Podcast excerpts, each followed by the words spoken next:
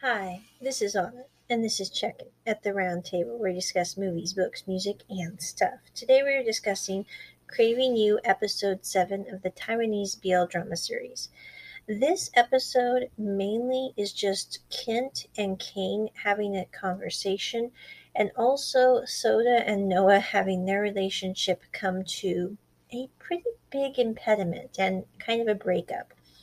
Um, it opens with Kent. Um, he decided to come to the hospital. He comes into the room, sees Soda with the necklace, and he's and holding Kane's hand, and he says, "What are you doing, Soda?" And not like you know saying you shouldn't you know be here, etc., but saying.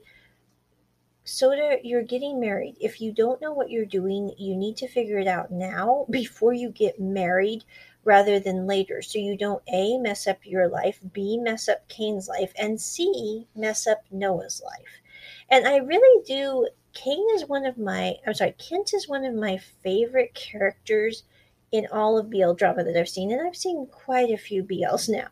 But mainly because he sits there and he goes, and not in a judgmental way, because honestly, he has the most to lose in this deal if Soda ends up you know, basically wooing Kane over to him, not only will he lose um, Kane, but he'll also know that Noah had that breakup as well. And that's not a very good thing for happening. But he's not even saying, don't be with Kane, Soda. He's saying, Soda, what are you doing? You need to figure out what you want. You need to figure out what you're doing because right now you're not doing things okay. He also says, you know, Kane is my student. They do. Um, Kent has said before in this series that he really likes Kane, but he also said, you know, that doesn't mean that you have to like me back, Kane. It simply means I really like you as a person. I really, really do like you, but that does not mean we have to become a couple. It does not mean that I even expect us to become a couple.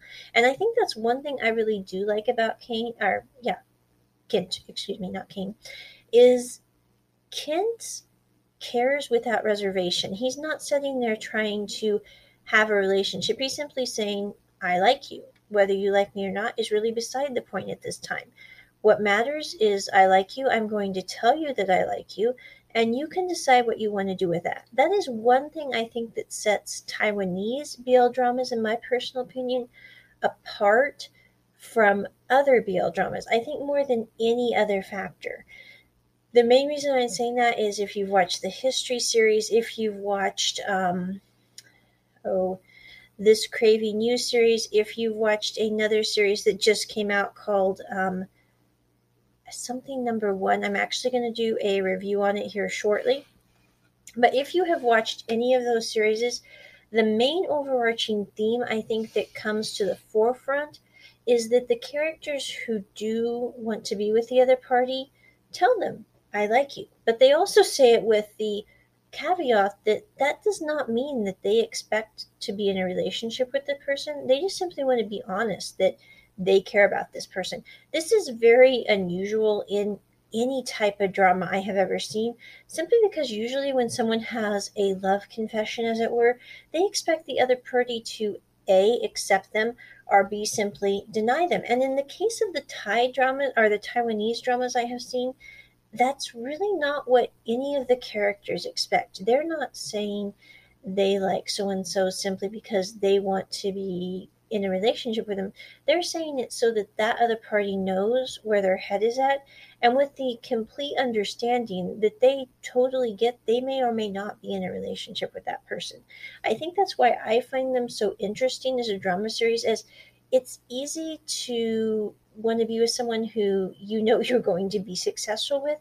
It's a completely other thing to care about someone and know that you may or may not ever be with them. I mean, what do you have when you have nothing to gain and everything to lose? And I think this is kind of what the Taiwanese drama series is that are BL bring to the forefront that other BL groups do not really do. The Korean, the Japanese, or the um, Thai um, films from Thailand.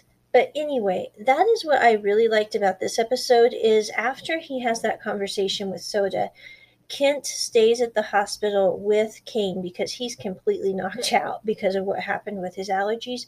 Um, when Kane wakes up the next morning, Kent sits there and goes, You know, I'm very sorry that I yelled at you and completely lost it. I was completely out of line, and this is my fault. This was not your fault. And I really think this shows again some really likable qualities with Kent is number one, if he realizes he makes a mistake, he admits to it. There you go. I made a mistake. Also, he cares about Kane without expecting anything in return. And Kane looks at him and says, You know, the day that you told me you liked me, I still haven't figured out how I'm going to reply to that. I'm still thinking about what you told me. And Kent looks at him and goes, That's fine. He says, I don't even expect an answer. I just wanted to let you know how I felt. And I think that really kind of helps Kane and also shows him that, you know, Kent isn't in it for anything except to be honest. And I think that's what kind of makes them as a coupling quite interesting. Um, Soda goes home late at night that night after he leaves the hospital to Noah, and he again forgot an appointment for some wedding photos. And Noah, who has been very understanding up to the point, actually way uber understanding up to this point, kind of loses it and says, You know, it's not okay. You keep saying it's okay. You keep saying, you know, make your own decision on this. I'm sure I'll like it that's not what I want to hear. And then he kind of leaves. And Soda's sitting there going, I have massively screwed this whole darn thing up. Actually, he's probably not thinking that, but that's the language Anna is going to use for this. And he's sitting there going, I've messed this up. That's kind of where it closes with Soda and Noah.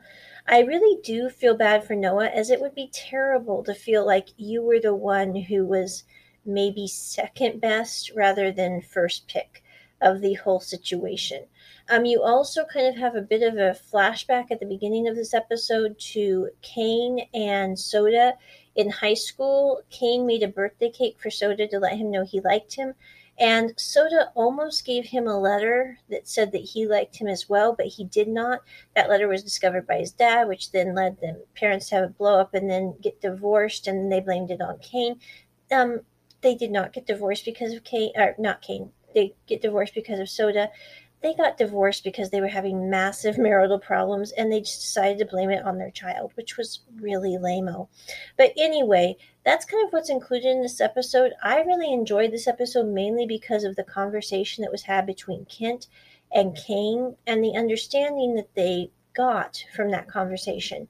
At the end of this episode, um, Kane is still in bed with the hospital, and Kent just kind of puts his hand on his forehead and says, It's okay. You don't have to answer me. You don't have to do anything. Just, you know, rest, get better. And somebody snaps a picture of Kent tapping his forehead and holding his hand.